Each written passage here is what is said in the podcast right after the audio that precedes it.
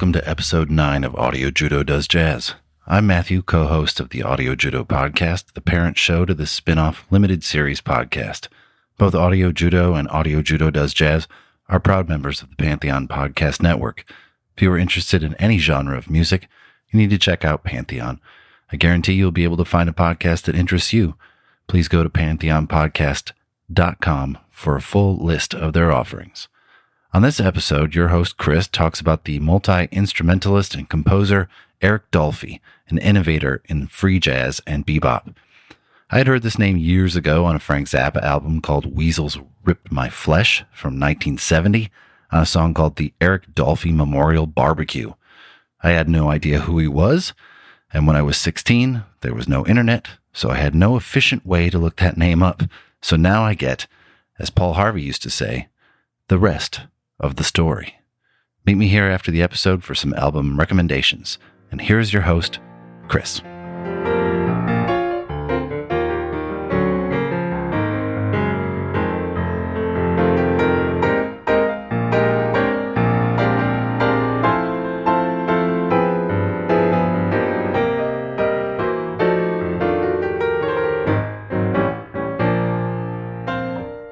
Would like to start this episode off by giving a quick recommendation for my parent podcast, Audio Judo. If you want to hear a personal take on a classic album like Purple Rain, or be reminded of a classic album you hadn't heard in years like Living Colors Vivid, or listen to an album you never imagined yourself listening to, like Tears for Fears Songs from the Big Chair, or hear more about an album you should have listened to 30 years ago, like The Cure's Disintegration, or hear an interview like the guys did with album cover artist Aubrey Powell of Hipgnosis, Steve Hackett from Genesis, Chris Tapp from the hot new band The Cold Stairs, or Glen Phillips from Toad the Wet Sprocket.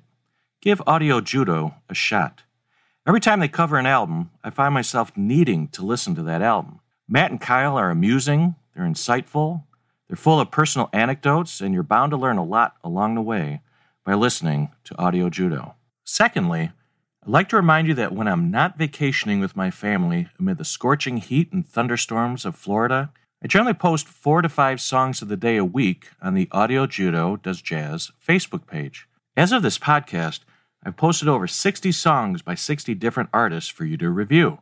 By populating the world of jazz with songs and names and album covers, I present different options you can take in your journey of discovery. Finally, I want to let you know that I'm aware that there are hundreds of you out there listening to me these days. You are who I do this for. You are the ones helping to push me to do my best with each episode. From the audio judo fans giving me a try, to friends of mine supporting me, to Scott's friend in the UK, to Facebook friends in Pakistan, the land down under, and all throughout the world, I thank you for listening. And now, on with this episode about Eric Dolphy. Think of this episode as the first part of a trilogy of episodes related to one another.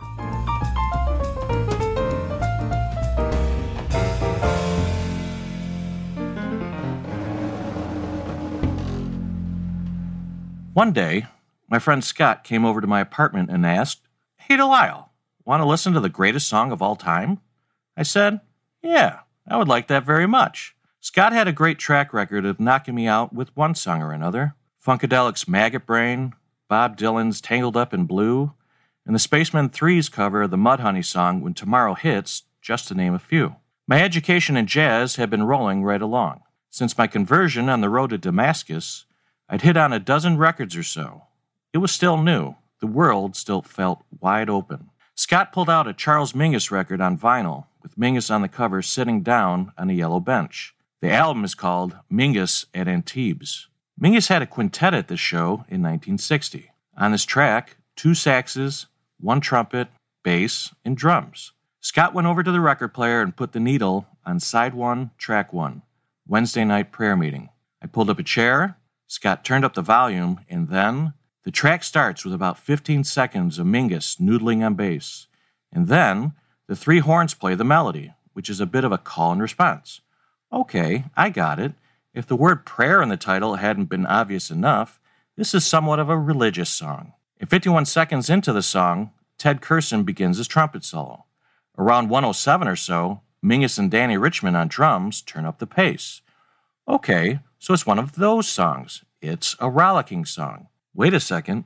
At 122 or so, the other two horns kick in, the pace is turned up even more, and it's an even more rollicking song. I imagine this is what great big band music does, with one section of horns prodding another section. Curson hits some high notes, and then he starts spitting notes like fire or bullets or something. The other horns drop out at Mingus's behest at 153, and Curson is backed by what sounds like the beginning of a drum solo. But no, that's just 15 seconds before the other horns start prodding Curson again. What's going on here? This is what church must sound like if the Holy Spirit actually turned up, something that never happened in the services I attended in my youth. This is the greatest trumpet solo I've ever heard. This guy is blowing holes through the roof. It's like a roller coaster ride, speeding up and climbing higher. At 246, the other horns are imploring him to reach higher, reach further, and the sounds they make transport me to some backwoods Southern Baptist church where the parishioners are feeling it. And when the saxophones can't take it anymore, Curson starts spitting notes like he's speaking in tongues around the 255 mark. He stops testifying at the 304 mark when Booker Ervin takes the spotlight with his tenor sax, barely giving the audience a few seconds to clap before beginning his testimony. At 334, the other two horns join in again, imploring him this time to speak the truth. Ervin strives for the upper reaches of his horn and begins to pull the audience with him. The other two horns behind him begin the rollicking situation again, and I dare say it's the most rollicking song I've ever heard. The other horns drop out, and it's just him with the rhythm section. And then it speeds up again. As the other horns implore, they implore. Even though I have no clue what they're doing physically, there's something circular in the sounds they are making. Are they beckoning the second coming? Is this the widening gyre of Yeats's poetry with things falling apart and the center not holding? Booker Ervin's solo is robust and soulful, slinking around the bass and drums. Within the context of the song, it's exactly what's needed. The effect of these two solos against the pushing and the prodding in the background is cumulative. My mind seeks refuge. I've got nothing to compare this to. My heart and soul, on the other hand, stand wide open, waiting to be filled. The song begins to crescendo again, with Curson leaping on Ervin's back to reach higher and higher notes at the 452 mark. This pushes Ervin to let out his final summation when Eric Dolphy steps up to the mic with his alto saxophone at the 511 mark. Mingus implores him, Come on, Eric, and Dolphy begins his homily. How can I describe his playing? On this song, with his alto sax, he unleashes torrents of notes. He is a storm of ideas. Like the force, he surrounds you, he penetrates you, he binds you all together. At the 536 mark, the other two horns do their thing, but Dolphy is already beyond them. He needs neither a push nor a prod to go where he's going. Not sure the others needed it either, but the effect was there. At the 547 mark, he takes it a notch higher, spitting notes like a Tommy gun from another era.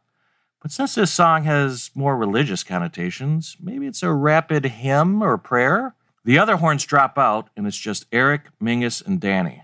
A brief respite for the other two horns, I guess. And then this happens at the 616 mark of the song.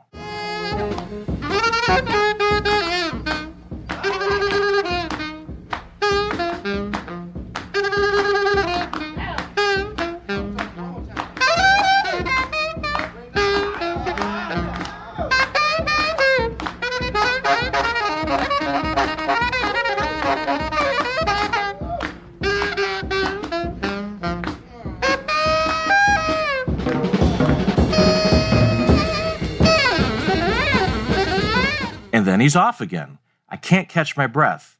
At this point, anything could happen. Zombie apocalypse? The rapture? Maybe I could even kiss a girl I found attractive at the time? Anything that seemed impossible became possible. The cup has runneth over, and this song isn't close to being done yet. There's still five minutes to go. The other horns join in again. It's a locomotive of feeling and soulful exploration when Ted Curson tries to go over the top again at the 734 mark. And he keeps going. There are three parts of Dolphy's solo that I would like to have played for you. But if this interests you at all, please seek the song out. He finally ends his solo at the 815 mark. But it doesn't end there, of course. Dannie Richmond starts in on his drum solo as Mingus walks over to the piano. I'm not sure if you enjoy drum solos, but he sure looks cool performing it. I've included a video of this performance for you in the notes section. The three horns come in every now and then, and it's this ever surging force around the 10 minute mark, with Mingus slamming the keys to emphasize that it's either the apocalypse or the rapture, or perhaps I'm kissing someone. Do you remember that Bugs Bunny cartoon where Bugs dresses up as Leopold the maestro? While conducting an opera singer at the Hollywood Bowl, he puts the singer through his paces with mere hand movements going high and low. After his initial display of mastery, he then lurches with both hands upwards, leaving his hand up high in the air, demanding the singer reach and sustain the highest note possible. His face turns numerous colors while hitting that note, and he eventually brings down the walls of the bowl around him. That's what should have been happening around this band while performing this song. I expected the whole place to be burning in flames and the walls coming down Jericho style. But no, the guys are just standing there, barely moving.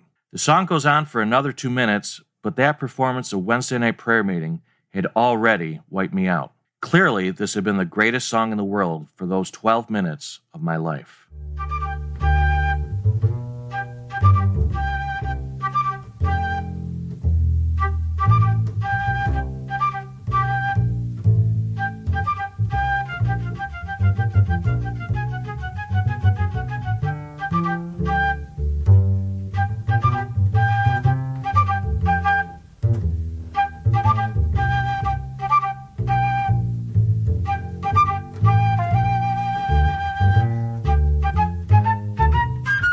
High Fly, a song Eric Dolphy plays the flute on from the In Europe Volume 1 album. This might be my favorite solo album of his. He recorded it in September 1961, a very busy year for him. Why spend so much time in this episode on the listening experience of that one song? Because how many moments do we have like that in our lives? How many times do we witness pure inspiration? How many times do we experience pure joy? For someone like me who spent too much time thinking about the past, pondering the road not taken, believing life was elsewhere, hoping for some magical future where everything would work out for me, listening to this song forced me into the present. It reminded me that there's more to life than whatever treadmill situation I had found myself in. There's a quote from Dolphy from an interview in 1964 where he stated When you hear music after it's over, it's gone in the air. You can never capture it again.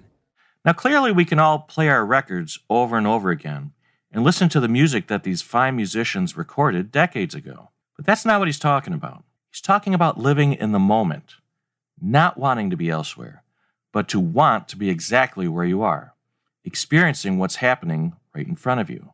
If you're cooking or dancing or cycling or smelling the roses or looking into the eyes of the person you love, know that this moment is all that matters Make the most of it. After hearing that song that night, I became a little obsessed with Eric Dolphy. He pushed an already incredible song into the stratosphere. While I still think Ted Curson's trumpet solo is my favorite trumpet solo, Dolphy's alto sax solo is my favorite solo of all time. I soon found out that not only did Dolphy play alto sax, but he played flute and bass clarinet as well. While he doesn't have much in the way of competition on bass clarinet, I think he's my favorite musician in all three of those instruments. It's no accident that he's such a fine musician. According to his parents, in an interview in 1975, he used to get up around 4:30, 5 o'clock every morning and practice his instrument as a child and play until he had to go to school. He would rush home and practice into the late hours of the night. For him, it was all music all the time. Born in Los Angeles in 1928, he began music lessons at the age of six studying clarinet and saxophone. While in junior high, he began studying the oboe, aspiring to a professional symphonic career. He received a scholarship at the time to study at the music school at the University of Southern California for two years. At Los Angeles City College, he played contemporary classical works by Stravinsky, along with jazz musicians like Art Farmer and Jimmy Knepper. He listened to everybody, from all the great classical composers of the day like Schoenberg to Charlie Parker, to the birds in the backyard, to apparently field recordings of pygmy yodeling. Who knew? The sound coming out of each of Eric Dolphy's horns is unique. And yet, in my Charlie Parker episode, I described his alto saxophone playing to be more bird than bird. I know that's impossible. Perhaps he sounds what I wished Bird sounded like. It can be an acquired taste. It's not for everybody. But you could say coffee and beer are an acquired taste as well. And I'm pretty sure half the world over likes at least one of those. So.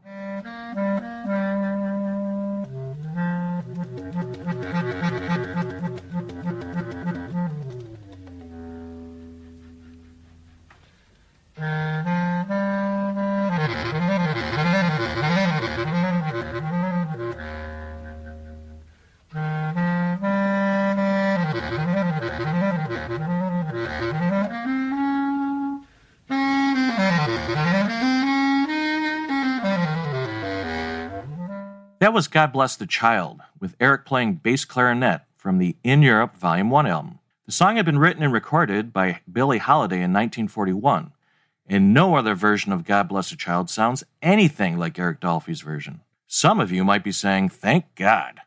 Now that's not nice. My layman ears can't really hear the link to the original song. I think Dolphy's version is one of those complete reinventions of a song akin to Jimi Hendrix completely remaking Bob Dylan's All Along the Watchtower. If you research any critics' views on Eric Dolphy's recordings, the consensus choice for his best work or greatest artistic achievement is the 1964 album Out to Lunch. It has every essential, five star, masterpiece, landmark LP superlative attached to it, and everything you ever read about it. It's definitely got the personnel to back that claim up. He had the hottest drummer of the times on the session, Tony Williams from Miles Davis's band. He had a bassist he had worked with on several occasions within various lineups, Richard Davis.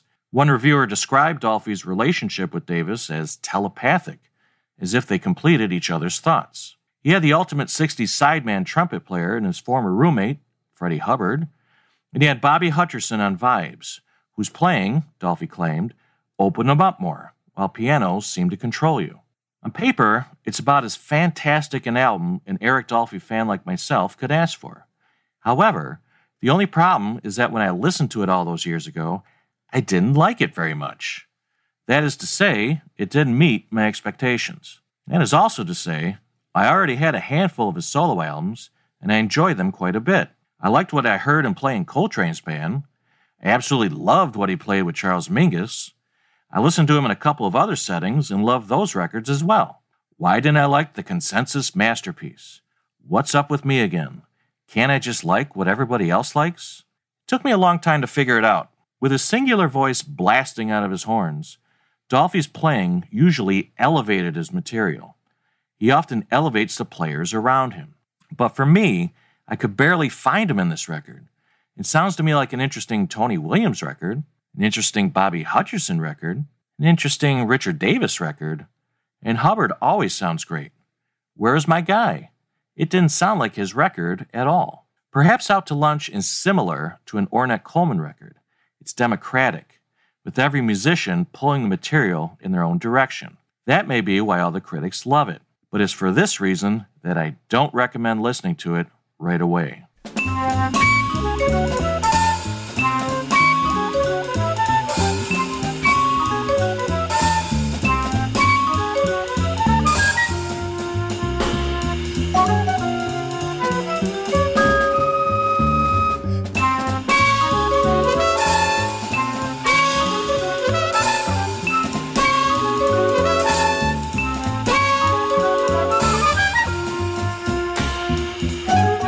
That was Gazzelloni from the Out to Lunch album. It's one of five songs that sound, to me, uncharacteristic of all the other Eric Dolphy albums I have. As I said, I wouldn't recommend this album to you right away. Unless you like what you hear, of course. What do I know? Don't let me be some jackass standing in your way of enjoying a five star album. But if not Out to Lunch, where's the best place to start? The most obvious place to start would be his first two solo albums. He recorded Outward Bound and Out There just four months apart in 1960. The first is a quintet date with piano and trumpet, and the second is with a quartet featuring Ron Carter on cello. Each is a great example of an Eric Dolphy album, each with a display of his versatility, allowing all three of his instruments to shine. They won't shatter the earth beneath your feet, but they're both accessible, both distinctly Dolphy, and I've been playing them for years, finding comfort in the sound of his artistry. That is the safest route in beginning to enjoy the music of Eric Dolphy. However, Dolphy rarely played it safe. The word bold comes to mind whenever I think of him, and in 2017, I proposed a bold approach towards building an Eric Dolphy collection. Following earlier posts I'd made on the Jazz Reddit and how to build collections by Mingus and Coltrane, I suggested beginners look into a 13 month or so time frame between October 1960 and November 1961. In those 13 plus months, he recorded over 25 albums worth of material, both live and in the studio. He recorded them as both a solo artist and as a sideman to some of the giants of the day. This approach gives you different options and different contexts in which to hear his singular voice. Through it all, he is always Dolphy. He recorded several albums with Mingus, several with Coltrane, several with trumpeter Booker Little, a couple with Oliver Nelson, and one each with Ornette Coleman, Mal Waldron, Max Roach, Abbey Lincoln, Gunther Schuller, Ted Curson, George Russell, and Ron Carter. All of them are worthy additions to your collection.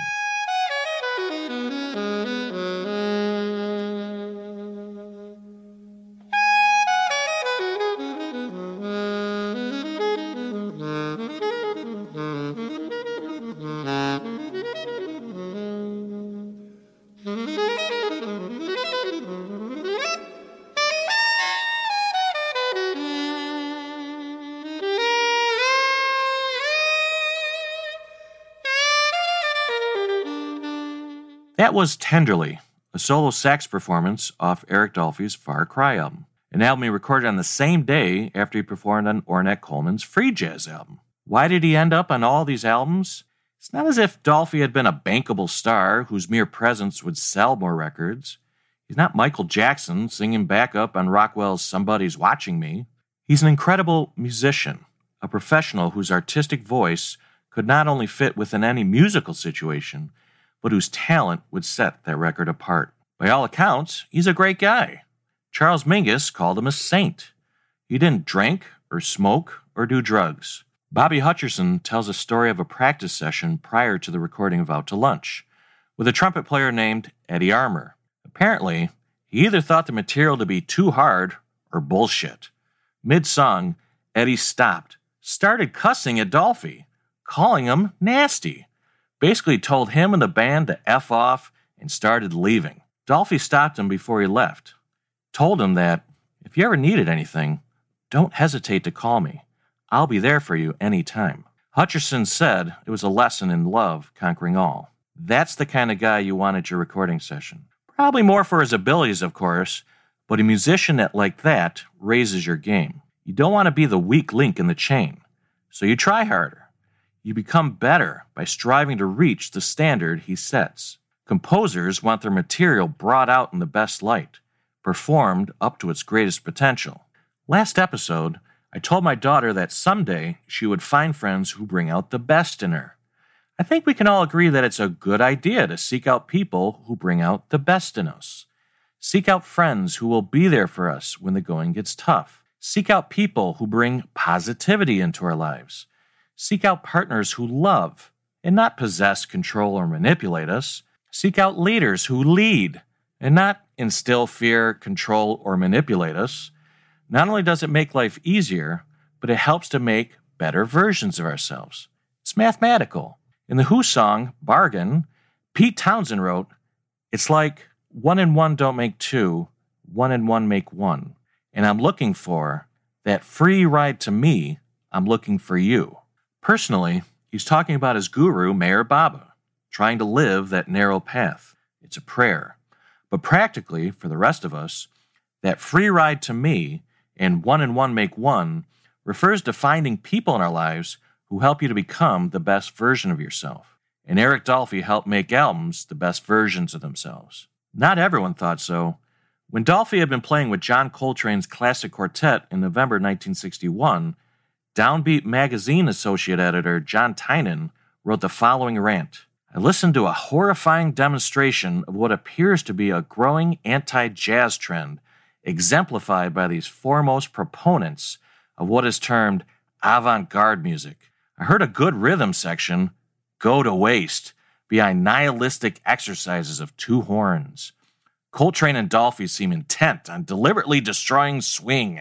They seem bent on pursuing an anarchistic course in their music that can only be termed anti jazz. Another downbeat writer, Don DeMichael, wrote that Coltrane and Dolphy play on and on, past inspiration and into monotony. John Tynan and Don DeMichael, you ignorant sluts. Now that's kind of mean, but as writers for a jazz magazine like Downbeat, you have to know that at its core, jazz music is about the freedom of expressing oneself. At some point, that freedom is going to last longer than a couple of minutes or so. At some point, musicians are going to have grander ideas. At some point, they're going to go further than they went before. If an art form is going to live, if it's going to breathe, it's got to adapt to the times and change. Some artists are just visionaries, and they can see things before anyone else does. While I often rely on some critics for a little guidance, these people's opinions are no more important than your own. One of my friends once told me that one of my best qualities is that I didn't judge people. I suppose that's why I drew such a wide and varied crew to me through the years. Frankly, throughout most of my life, I just found it difficult to be critical, especially on the artistic front.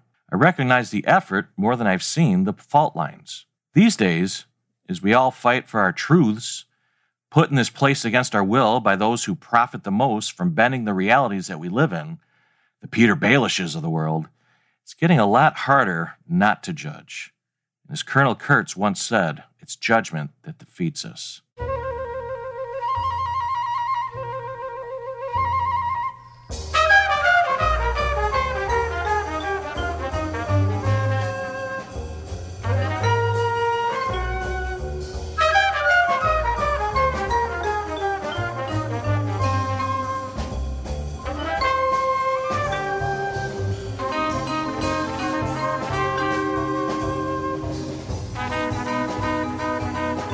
Does that sound like anti jazz to you? That's the Fats Waller song Jitterbug Waltz. It's performed by Eric Dolphy here on flute from the Conversations album in 1963. Coltrane's response to the question of what he and Dolphy were trying to do with their music is this I think the main thing a musician would like to do is to give a picture to the listener of the many wonderful things he knows of and senses in the universe. That's what music is to me. It's just another way of saying this is a big, beautiful universe we live in. It's been given us, and here's an example of just how magnificent and encompassing it is. That's what I would like to do. I think that's one of the greatest things you can do in life. We all try to do it in some way. The musician's way is through his music. Music is a reflection of the universe, like having life in miniature. Take that, John Tynan and Don DeMichael. Coltrane didn't take too kindly to the criticism. He said, They made it appear that we didn't even know the first thing about music. It hurt me to see Dolphy get hurt in this thing. I think there's plenty of evidence that both Coltrane and Eric Dolphy know a lot more than the first thing about music. Eric recorded a couple of albums worth of material in 1963 Conversations and Iron Man. He would go on to record Out to Lunch and would appear on another five star, classic, essential, landmark LP, Andrew Hill's Point of Departure in 1964. We will discuss that album and another album he appeared on, Oliver Nelson's Blues and the Abstract Truth, in a future episode of Audio Judo Does Jazz on collaborations. On a personal note, I just want to thank Eric Dolphy for the role model that he was, both artistically and as a man. In the days when things like skydiving and getting a tattoo seemed like a viable option in my life, a picture of him playing sax is on his Far Cry album cover had been a serious contender as a tattoo I would get. Now, neither of those things are ever going to happen, but the sentiment is still felt. We will resume Eric's story in our next episode of Audio Judo Does Jazz when he joins Charles Mingus's band for some of the greatest live shows I've ever heard in 1964. God bless you. All my love, Chris.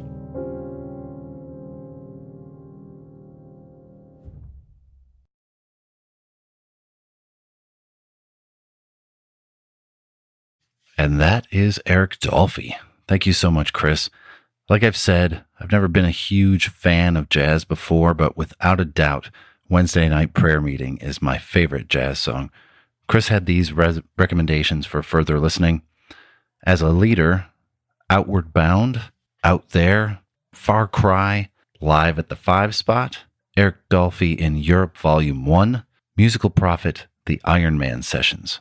And as a sideman, Charles Mingus, Mingus at Antibes, John Coltrane, Olé Coltrane, Max Roach, Percussion Bittersweet, George Russell, Ezz-thetics. Pick one up, give it a listen, drop us a line, tell us what you think. The website is www.audiojudo.com forward slash AJDJ.